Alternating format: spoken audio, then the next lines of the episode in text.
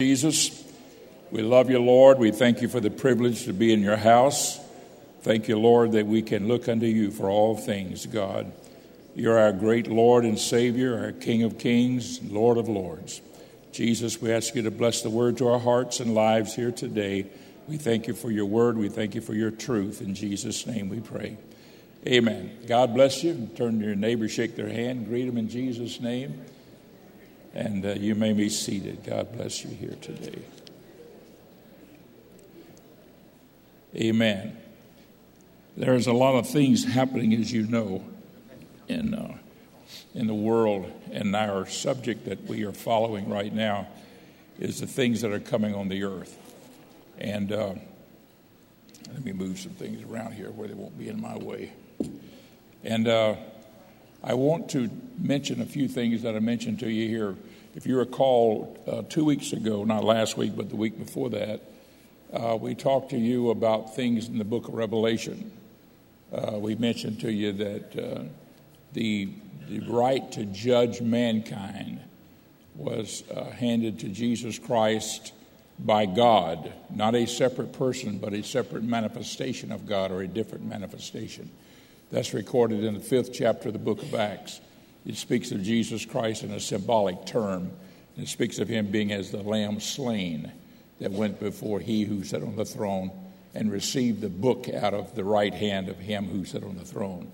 It was God as Almighty God, creator and father of all creation, giving the right to judge mankind unto himself as the Savior, Jesus Christ that, that is the manifestation of God in flesh in this world and what he went through to suffer. Uh, he suffered greatly at the hands of man, and therefore he is also our Redeemer, and consequently, he will also be our judge.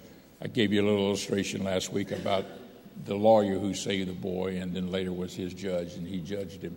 Jesus Christ is that way today, but we know him as a Savior only, and the world knows him only as a Savior but he will one day be a judge. So, what we looked at our, our first week, we looked at Jesus Christ as uh, the judge, and he took a book out of the right hand who, of him who sat on the throne that had seven seals. The book was a book of judgment that was given unto him. And he began to break the seals, and we talked about the breaking of the seals. It's recorded in the sixth chapter of the book of uh, Revelation. If you'll turn there with us for just a moment. Uh, the sixth chapter, we talked about the horsemen uh, who went forth, the four they call the four, four horsemen of the book of Revelation.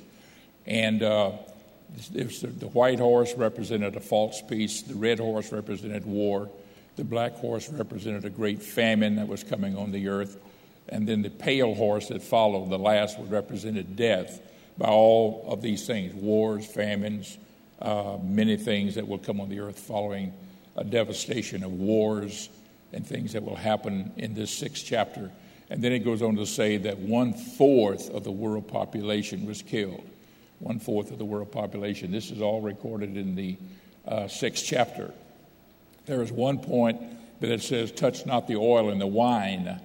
And we mentioned to you that represented the rich. The rich would be spared the first go around. But then down in uh, further on down in the 12th verse of chapter 6, we talked about the sixth seal and uh, how that when that was broken, that there was a great earthquake, and then the rich, the free, and the bond, and the kings, and all went and hid themselves in caves and in the rocks, and cried unto the Lord that these rocks would you know, not, you know, not fall on them, and so forth.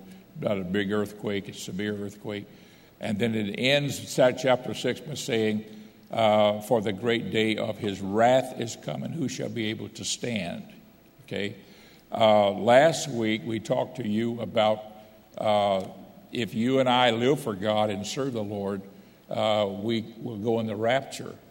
Uh, the, to go in the rapture, you must repent of your sins, be baptized in Jesus' name. You have to be in Christ. And the only way we are in Christ is be, to be baptized in His name. The Bible says, Be baptized, washing away all your sins. The Bible talks about how the baptism is uh, the washing away of our sins. And then, not with the water, but with the blood of Christ. The blood of Jesus Christ washes away our sins in the form of baptism.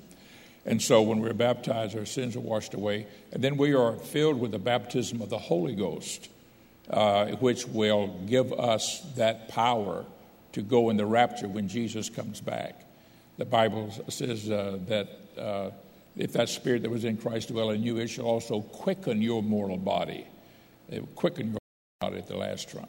And so these are all found in the uh, book of uh, 1 Corinthians. I forgot what chapter it is. But anyhow, it tells us about these events and these things that will, I'm sorry, Romans. It is Romans chapter. It all comes back to in chapter 8, I think. It all comes back to. And so uh, it tells us that we must be in Christ. And we talked to you about last week about being in Christ and being ready for the rapture. And we gave you a lot of scriptures concerning the rapture so that you understand that the dead and the alive in Christ will rise to meet the Lord in the air. And how that we will be like Christ. We do not yet know how we should be, but we shall be like Him. We talked to you about that and gave you a lot of scripture. And that just as Jesus Christ rose from the dead after He was crucified, uh, we which die in the Christ or go on to be with the Lord in that fashion, uh, our bodies will be resurrected again, just as Jesus' body was resurrected. Some people do not believe in the physical body resurrection, but the Bible teaches that. The body is the only thing that does die. So if there's going to be a resurrection, it has to be the body. So, it's, but it's not a resurrected, the corruptible. The corruptible shall put on incorruption, as 1 Corinthians 15 states. So the body, praise the Lord, is changed. We do not yet know how we shall appear. We'll be like him. We shall be changed and made into his glorious body. Jesus Christ, when he died and was three days in the grave, his body saw no corruption. The Bible state, prophesied that in the Old Testament, states that also in the New Testament. But our bodies, praise the Lord, will see corruption, but it shall be changed. The dead in Christ shall rise first, then we which are alive and remain shall be caught up. And some people believe what's called soul sleeping. They believe that whenever you die, you, you, your, your soul remains in the body until the resurrection. But the Bible also uh, proves otherwise, you know, that theory, uh, or whatever you want to call it. Uh, because the Bible says that we go back to the Lord who gave the soul and spirit. The Bible says we're body, soul, and spirit. Our spirit is our life, our soul is our person, and our body is the outward house that we are in. And so the Bible says we're body, soul, and spirit. So when we rise to meet the Lord in the air, praise the Lord, our soul and spirit that will have been with the Lord in paradise. And I won't go into that because that's a great teaching of its own, it's a full lesson. But it will be reunited with the body and it will be rise in the resurrection. This is the hope of the resurrection and that the church has, all based on Scripture and all uh, in that form. Now, I, and I've said all that to say that the rapture now today I'm going to emphasize will precede. The rapture will precede the tribulation. In other words, the, tri- the tribulation and the judgments of God that's coming on the earth and those four horsemen, this is in the sixth chapter and so forth, the rapture will happen before that. The rapture is the next major event to happen on the face of the earth. And that's why when Jesus went away, he told his disciples, Look for my coming. That's what you look for. It's going to come, it's going to happen. Look for it, look for it, look for it. And then we have been looking as a church. We have been looking for it now for some 2,000 years. But the Lord says a day with the Lord is as a thousand years, and a thousand years is one day. So to God, 2,000 years is just a, is a couple of days, you know, as far as He is concerned. It also mentions about our generation rising, and I won't get into the factor about the generation. But uh, let me just say this today. I want to talk to you a little bit here this morning about uh, why uh, we believe that the tribulation, that the rapture is a pre uh, tribulation event. Before I do that, I want to read a verse of Scripture. Now, many of you may have picked up on this. In the sixth chapter of the book of Revelation, remember I read the breaking of the seals the first seal, the second seal, first seal, white horse, second seal was the, uh, was the red horse. The third seal was the black horse. And then the fourth seal was, the, was death.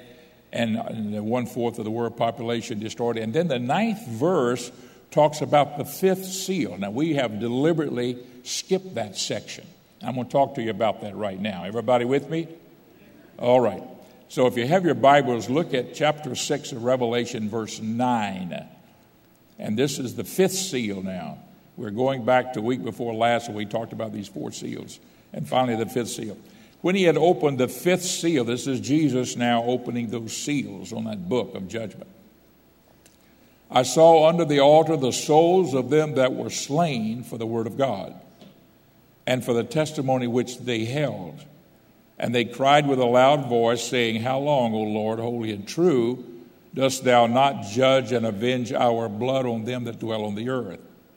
And white robes were given unto every one of them, and it was said unto them that they should rest yet for a little season until their fellow servants also and their brethren that should be killed as they were should be fulfilled. So here we have people who are slain in the tribulation period. And you said, Brother Myers, I'm speaking as you would say to me, and, you're, and I'm saying now that the rapture takes place before the tribulation. Now, we've got people here who are being, are being killed for the word of God, the testimony they hold, after the tribulation. You understand what I'm saying? And they are told that they would wait until the others should be killed as they were. And so, who are they? In chapter 7, verse 9, we read about that group. This is what it says, 7 9. We jump ahead to, to pick up this part of it.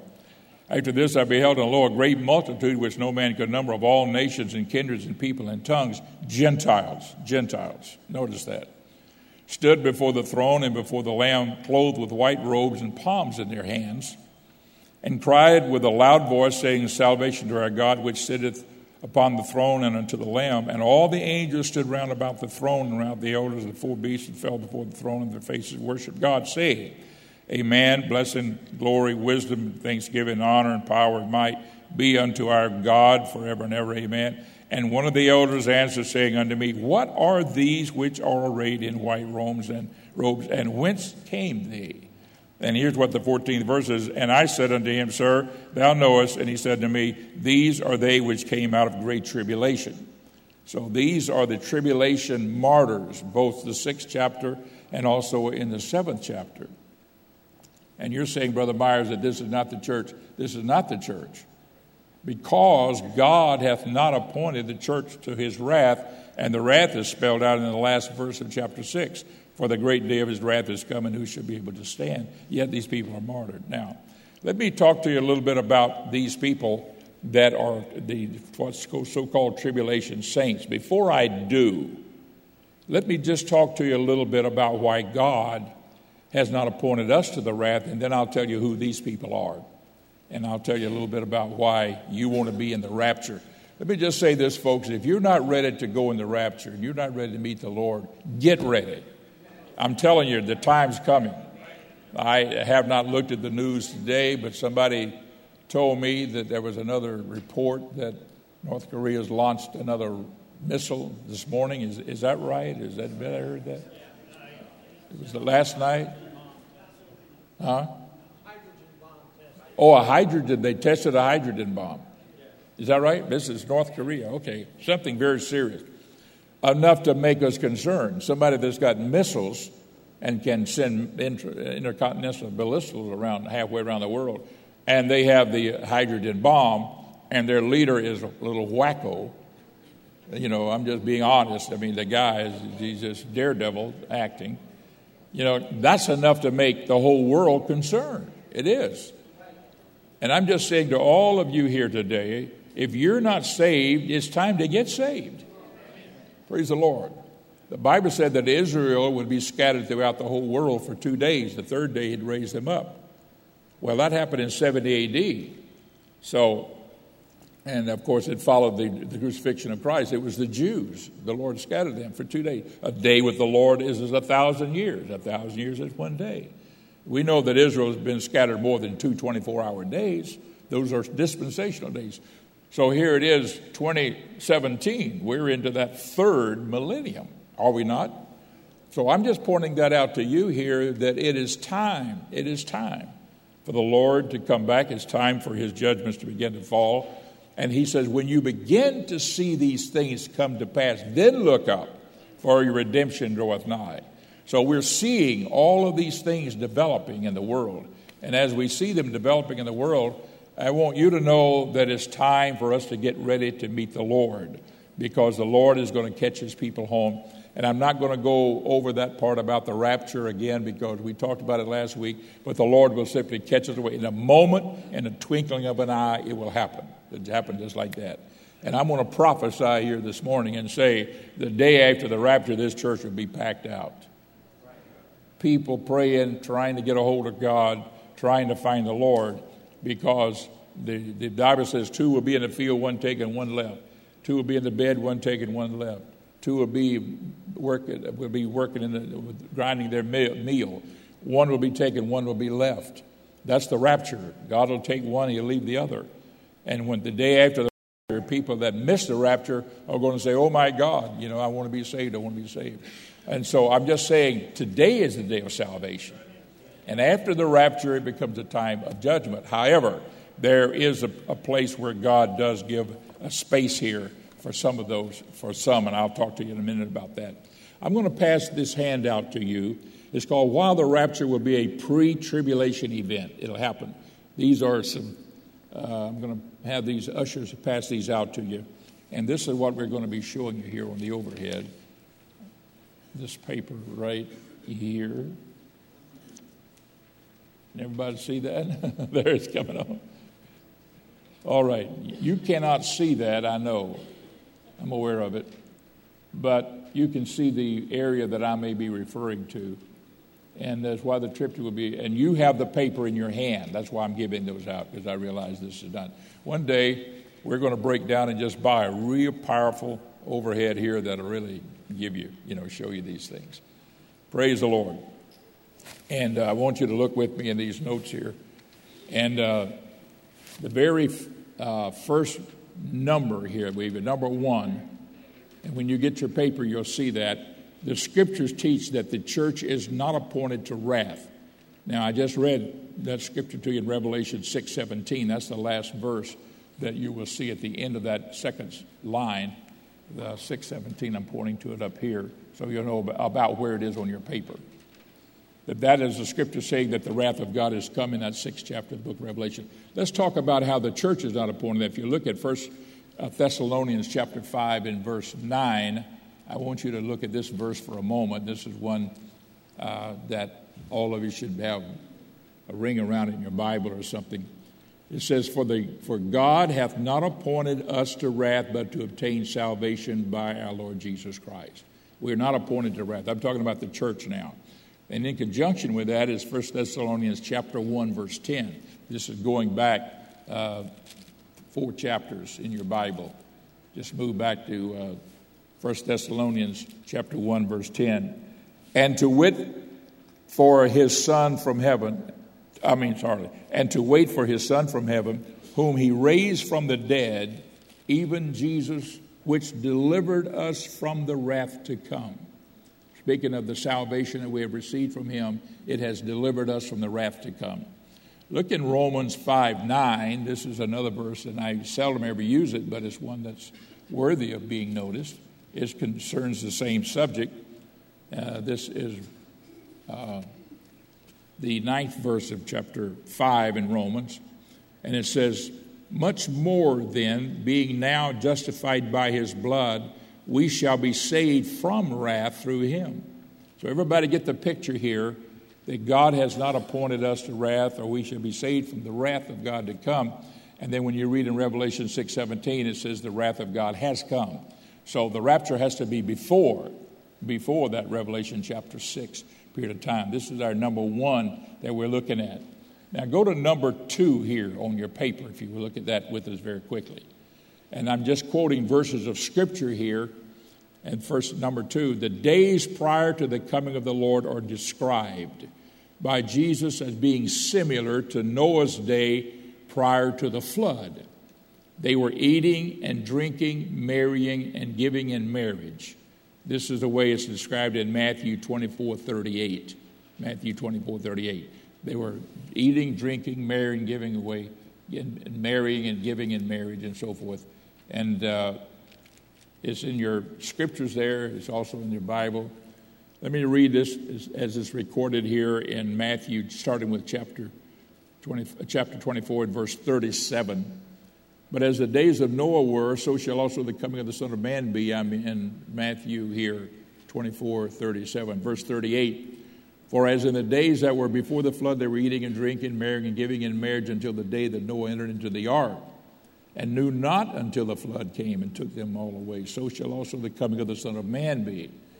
But you see, notice here that Noah was put in the ark before the floods came.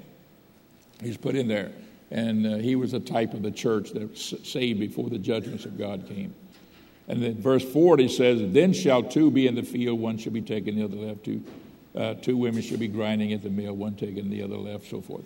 And uh, so we read that to you last week. And then, of course, Luke 17 28 speaks about Lot. Luke 28 17. And uh, we mentioned that to you, I think, last week as well. And verse uh, Luke 17 and the verse 28 says, Likewise also, as it was in the days of Lot, they did eat, they drank, they bought, they sold, they planted, they built it. If you remember reading about Lot in that 18th chapter, 19th chapter of the book of, of Genesis, how the angels went there. And said, But the same day that Lot went out of Sodom, it rained fire and brimstone from heaven and destroyed them all. Even thus shall it be in the day when the Son of Man is revealed. So, what we're pointing out to you here is that Jesus Christ comes back for his church, takes us out, just like Lot's family was brought out of Sodom and Gomorrah. And then the fire of God fell. And uh, if you recall, the two angels that brought them out had to rush them up. And they said, Come on, get ready. This was early on that morning, in that morning. Lot was still sleeping, he was droggy headed. Come on, Lot, get up, get up, get go, go. And you got to go. We got to go. And God will not send a judgment until you do go. It's time for the judgments to fall, and we got to get out of here. And the judgments would not fall as long as they were there because God had already pronounced that they would be delivered. So God delivers the righteous prior to the judgment. That does not mean that God does not allow us to go through persecution. You understand? The judgments of God is one thing, the persecutions by man is something else. See, the church will be persecuted. He, and the Lord said that. Just as I've been persecuted, you will be persecuted. And we know from the early church that many of them, you know, were persecuted and even killed and so forth. Uh, and we saw that even in the Dark Ages, in the Middle Ages, that members of the church were killed. But they were, that was persecution from man. And the Bible even talks about how they were not delivered from death and they may have a better resurrection. People who die in those situations have a better resurrection, a good resurrection, I guess you'd say, and everything. But what I am pointing out to you is that that's not the judgments of God, that is man's persecution. So we're not exempt from that. There's Christians today in foreign countries that are, that are killed. You know, we saw some of that where the ISIS killed a bunch of Christians. I don't know what degree of Christianity. I do know this. I do know this. Uh, we know this by our missionaries who have visited us that in that city, one of those main cities that ISIS was in control of, in northern Iraq, uh, right across the, the, Tigris River from where old ancient Nineveh is. I forgot the name of the city. Mosul? Mosul, I think it is. Mosul? City of Mosul. Mosul. I do know that we had a apostolic Jesus name baptized, Holy Ghost filled church there, people. Uh, numbered 600 people there in that city. And, but it was so low keyed and quiet because it's a Muslim country. So they're very low key. We've had missionaries stand here that were from the, that was over there and worked in that area and said they are there, they live for God, and they serve the Lord, but you don't ever hear a big broadcast about it. A lot of things, folks, you don't hear, but it happens because God, praise the Lord, is looking out for his people. I'm going to give you some more stuff here, too. So God delivers Sodom and Gomorrah. Look at number three here on your, on your notes. Look at number three. I've referred to these before, but let me just refer to it here again. The obvious lesson taught by Jesus is that God delivers his people before he unleashes judgments on a place, not during or after. Examples of this are, and here's some examples I'm going to give you the Christians who left Jerusalem in obedience to the words of Jesus in Luke 21 20, prior to the destruction of Jerusalem in 70 AD they were not killed because they obeyed the words of the Lord and they fled out of Jerusalem. Look in uh, Luke 21 Uh, you're in 18 there. Just turn over a few chapters if you're in your Bible. Look at 21 and verse 20. This is a description of the destruction of Jerusalem that the Romans would, would bring upon Jerusalem. That did happen in 70 AD. Jesus spoke of this about, uh, about 30 AD. 30 AD is when he was prophesying about this. Jesus was referring to this. And then he talked about how the, this wrath. Look at verse 21. And then he says here, Then let them which are in Judea flee to the mountains, and let them which are in the midst of it depart out, and let not them that are in the countries thereof enter thereinto. For these be the days of vengeance, that all things which are written may be fulfilled. That is concerning the destruction of Jerusalem and this time of desolation for the Jews and them being scattered. And so this was a prophecy the Lord told, and uh, He said, "Let them flee." Now here's what happened. This was uh, this. I don't know. Jesus spoke of this 30 about 30 A.D. Along about 68 A.D., they took James, who was the pastor of the church in Jerusalem, and the Jews killed. And uh, this was uh, the the son of Mary and Joseph. He was a, sort of a half brother, we can call it that, or earthly half brother of Jesus. But it was James, the pastor. Very, brilliant. he wrote the book of James in the Bible. Very smart guy, very brilliant guy. And uh, he was the pastor of the church in Jerusalem. That church in Jerusalem was numbered nearly 10,000 people uh, in time. It just grew and grew and everything. And they began to scatter around. And at one time, 5,000 later, it grew and nearly 10,000 people. And then in 68 AD, after James was killed, the people began to see the Roman army coming into northern Palestine, working their way down. And, and the Lord said, When you see armies compass about, then flee the city. And they went to a city called Pella. Pella was north of Jerusalem on the east side of the Jordan River, what is called today the country of Jordan. It was, no, it was not Jordan then but it was an Israel, it was an Israelite or neutral area. They went to Pella, and these Jews they all began to go there, so that whenever the Roman army in 70 A.D. this happened about 68 A.D. 70 A.D. when they finally surrounded the city, there were no Christians left in Jerusalem. You understand what I'm saying here? Because they listened to Jesus. If you were a Jew and you didn't believe in Jesus, you'd say, "Oh, those are the words of Jesus. Forget it. I'm not going to believe that." You know.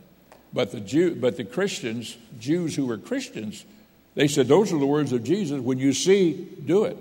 Okay, so it's time to do it. And so they saw James slain. They saw the armies coming from the Romans. They said, It's time to get out of Jerusalem. There's going to be disaster here. And they were right because they believed the words of Jesus. Jesus' words are always right, folks, always. Praise God. Trust the Lord's word. Trust his word. That's, that's what faith is all about. And so they did it and they were spared. And so there was no Christians that were slain in, in that period of time. And uh, goes on to say here, I'll read one other verse here in verse chapter 21, verse 23. But woe unto them that are with child, to them that give suck in those days. For the, there shall be great distress in the land and wrath upon this people, speaking of the, the, Jewish people. And then they would be scattered throughout all the world and so forth. And so, but the Christians all fled from there. One other example I want to give you, and I'm Still going back here to my notes, if you look at number three and number B underneath that one, you see that? This is three, and this is B. I know you can't read it up there, but on your paper you can. Anyone who came in doesn't have a paper, look on with somebody, or maybe the ushers can give you one. But uh, under B it says the, the fleeing of the Christians from Pompeii in 79 AD. This is just nine years after Jerusalem was destroyed. The Christians, many Christians lived in Pompeii prior to the destruction of Mount Vesuvius. I have been to the ruins of Pompeii, and I've been there and walked through the old streets. And how many of you, several of you, I'm sure, have been there to Pompeii? Have you been to Pompeii in Italy? In Italy. Anyhow, it's one of the most complete ruins of a city destroyed. It was destroyed by Mount Vesuvius which is a mountain. This Pompeii is just south of Naples, I think it is, Naples, Italy. And uh, and in 79 A.D., Mount Vesuvius blew, and that whole city was covered, and it just absolutely froze, not not freezing, but burned to death people, and it covered them. And when they went in and excavated, they found these people eating breakfast. They found them uh, running down the street, just locked in that position, absolutely just killed instantly by that, by that volcano ash and stuff that covered that city. And they excavated the whole city. The interesting thing about it is that they also discovered that there was a large group of Christians in that city before it happened. And do you know what? The Christians left before Mount Vesuvius blew. The Christians left. And they said, and I was in I was over there and a guide, Roman Catholic guide, a lady said to our group, We do not know why the Christians left, but apparently something warned them it was time to get out of here, and they get in. There were no Christians slain in Pompeii. We know that. But we have evidence that there was Christians. You know who those Christians would have been in 79 AD? Jesus' name baptized, Holy Ghost filled people, speaking in tongues. I'm talking about. This is what happened in that early church. This is the way they they, they walk with God and live for God. So I'm just pointing out to you, these people here were not in Pompeii when this left. This is, this is evidence in Pompeii itself. And it's a very interesting place. Number C, look at this one. This is interesting. Uh, the saving of Christians in Indonesia. Now, listen to me closely on this. In December of 2004, we're talking about modern times now. 2004, the tsunami uh, when they went into the mountains to celebrate Christmas. The tsunami that hit Indonesia and killed over 100,000 people. Do you remember that flood, that tsunami, the earthquake, and the waters came into Indonesia and it literally killed over 100,000 people. Indonesia is mostly Muslim, but they have a large percentage of Christians as well. And at Christmas time, listen to me closely. The reason that I know about this, it wasn't in the headlines. You didn't read about this in the newspaper, see it on TV. We know about it because uh, Brother and Sister Johnson, excuse me, on a cruise, got acquainted with an Indonesian young man who was a Christian from Indonesia. And he was, uh, we got very acquainted with them. And the next time that they went on a cruise, uh, they talked to, they, he was not on the cruise, and they asked people, Where is so and so? And uh, they said, He is back in Indonesia because they've had that tsunami there, and he's very concerned. The next time they were on a cruise, he was on that cruise. They found out which one he was going to be on. In fact, they'd pick him up at Cape Canaveral sometime and bring him to church here you know, and, and, everything. This is this was one Indonesian. He waited on tables and wanted clean rooms or whatever he did. I don't know. He was one of those servants on the cruise ship, everything. And this is what he told them. He says, amazingly, no Christians died in that tsunami. And she said, why? Because he said it happened at Christmas. Do you remember that? It happened at Christmas time.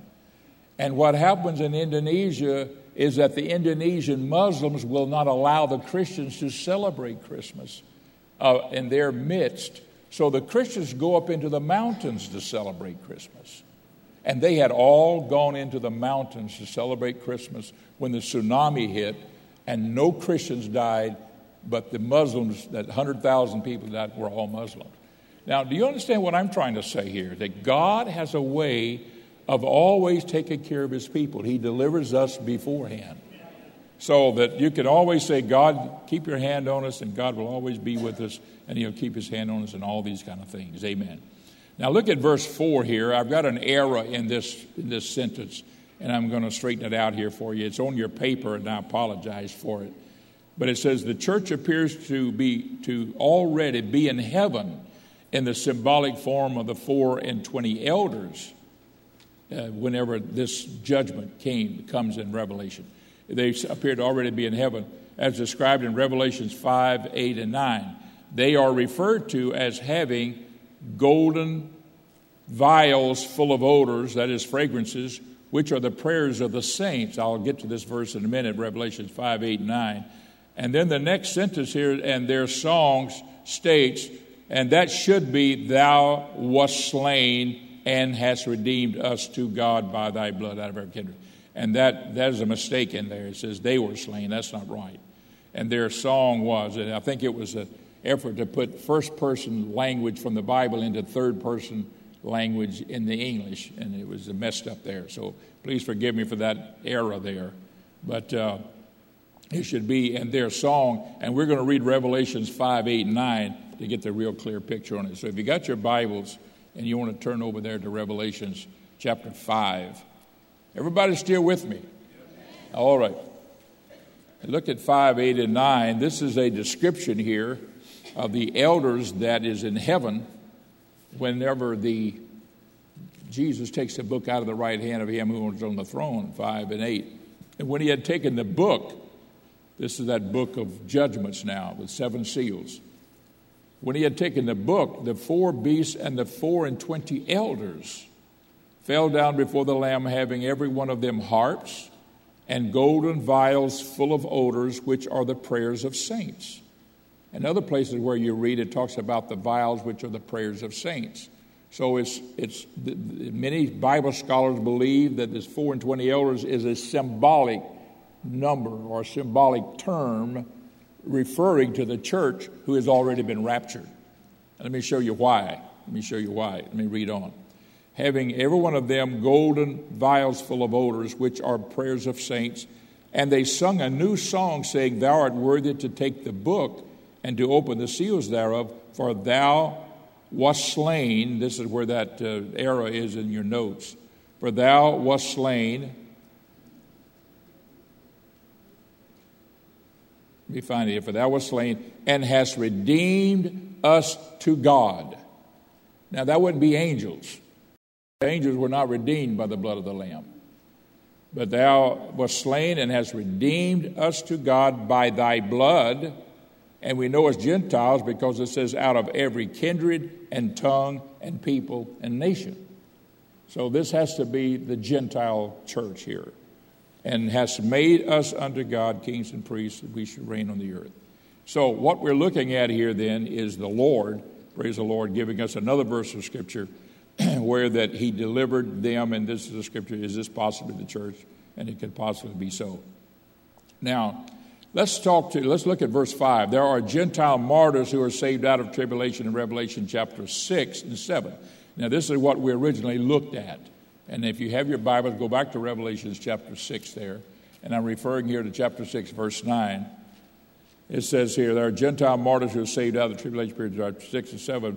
But these are not the church because these are all described as slain. And the Bible says the rapture will be the dead in Christ and the alive in Christ. You, you are you with me?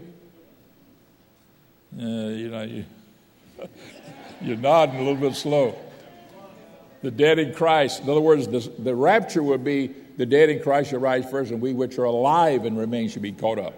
When you read chapters, chapter 6 and 9 through 11, and you read 7 and 9 through 14, these people are all slain. They're all dead. In other words, these are the slain in Christ. There's no alive in Christ here. So this could not be the rapture. And so it goes on to say here, it says, uh, the last verse here, this is verse 11 here in chapter 6. It said, White robes were given unto every one of them, and it was said of them that they should rest for a little season until their fellow servants also, also and their brother that should be killed as they were shall be fulfilled. And then over here, over here in this ninth verse of chapter 7, it describes it and it speaks about them, of course, being slain as they were. These people are all slain in the tribulation. So, who are these people, the tribulation saints? These are people who, in the tribulation period, try to seek the face of God, and in order for them to have any measure of salvation and be saved, they have to give their life. They have to give their life. Nobody here is raptured away. The rapture is taken away, but God gives space to people who have a sincere heart, who possibly never knew all the truth. You know the truth. You know what you have to do to be saved. You've got to walk with God. And you've got to serve the Lord. You repent of your sin, be baptized in Jesus' name, be filled with the Holy Ghost. The evidence of the Holy Ghost is speaking in other tongues. Get that gift by all means. If that spirit that was in Christ dwell in you, it shall also quicken your mortal body. Without his spirit, we are none of his.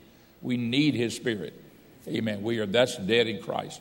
Now, with that spirit, praise the Lord, in us, then we're ready to meet the rapture. But a lot of people have a knowledge of, of Jesus Christ, but they don't know the truth like you know it.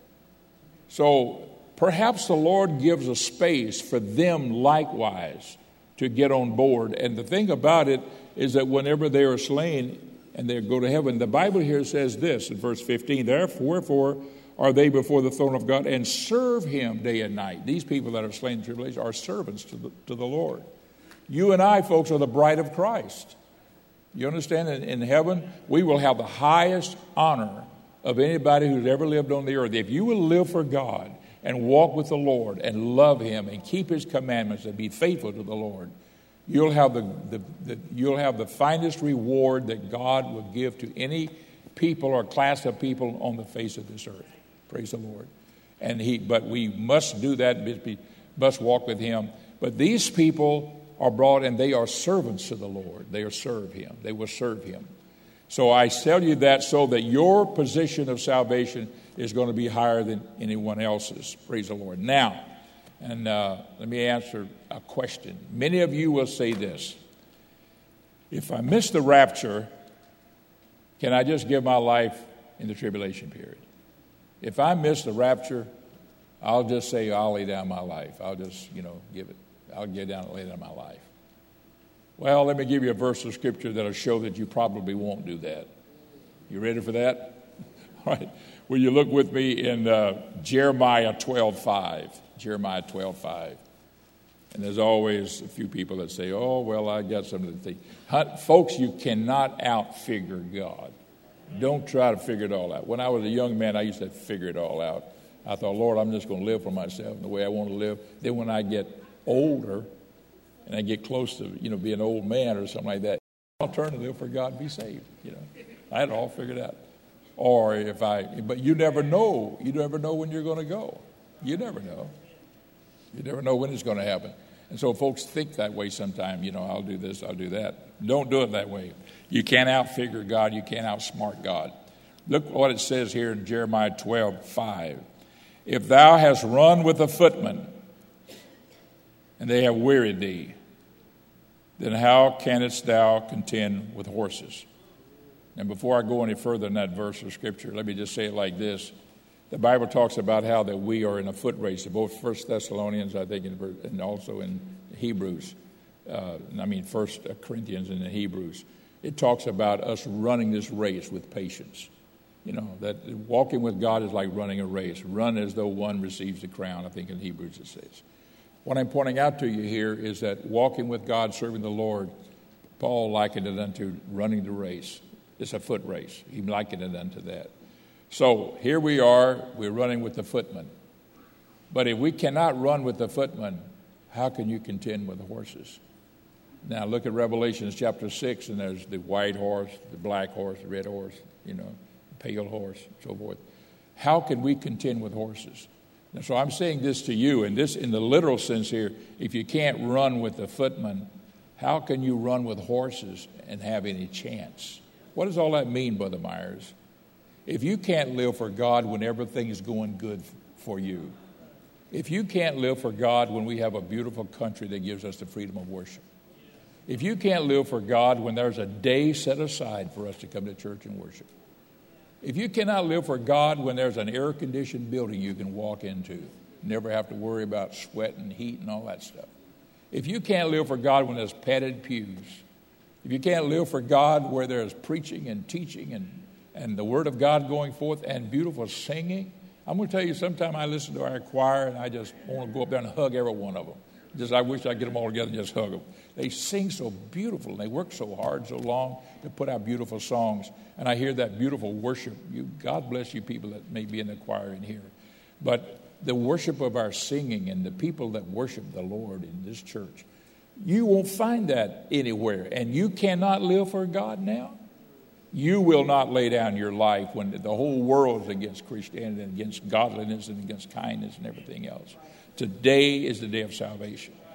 And then in this Jeremiah here, and I know my time's gone, in Jeremiah 12 5, when he gets through talking about the horses, he says here in the next part of that fifth verse, and if in the land of peace wherein thou trustest, that's is Palestine, they wearied thee, then how wilt thou do in the swelling of Jordan? In other words, if you can't, if you can't cross Jordan when it's all eventide and everything is nice and everything is good and pleasant. How are you going to do it when the water is swollen? In other words, don't say, if I can't do it now, I'll do it later. You can't do it. It won't happen.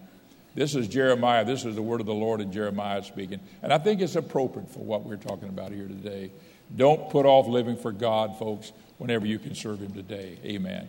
And I just want to say here, uh, I think I've got here the last number here the, the, the word church does not appear anymore in the book of Revelation until the very end of the book after Revelation 4. From Revelation 4 on, no more is mentioned about the church until you get to the end of the book of Revelation and it's sort of a wrap up and everything because there is no so forth church during that tribulation period of time.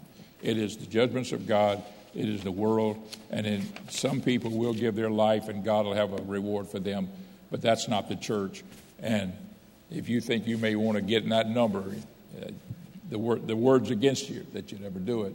So walk with God, serve the Lord, live for Him, folks. The Lord's coming soon. And I'm going to tell you here, all that stuff going on in the world, eventually, sooner or later, something's going to happen. Can we stand together? Let's lift our hands and worship God and praise Him. Would you do that with us right now? Jesus, we love you, we praise you, we glorify your name. Thank you for the word.